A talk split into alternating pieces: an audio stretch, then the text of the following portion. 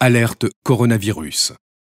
Pour vous protéger et protéger les autres, restez chez vous. Tout déplacement est interdit, sauf muni d'une attestation dans les cas suivants.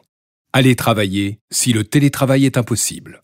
Faire des courses de première nécessité.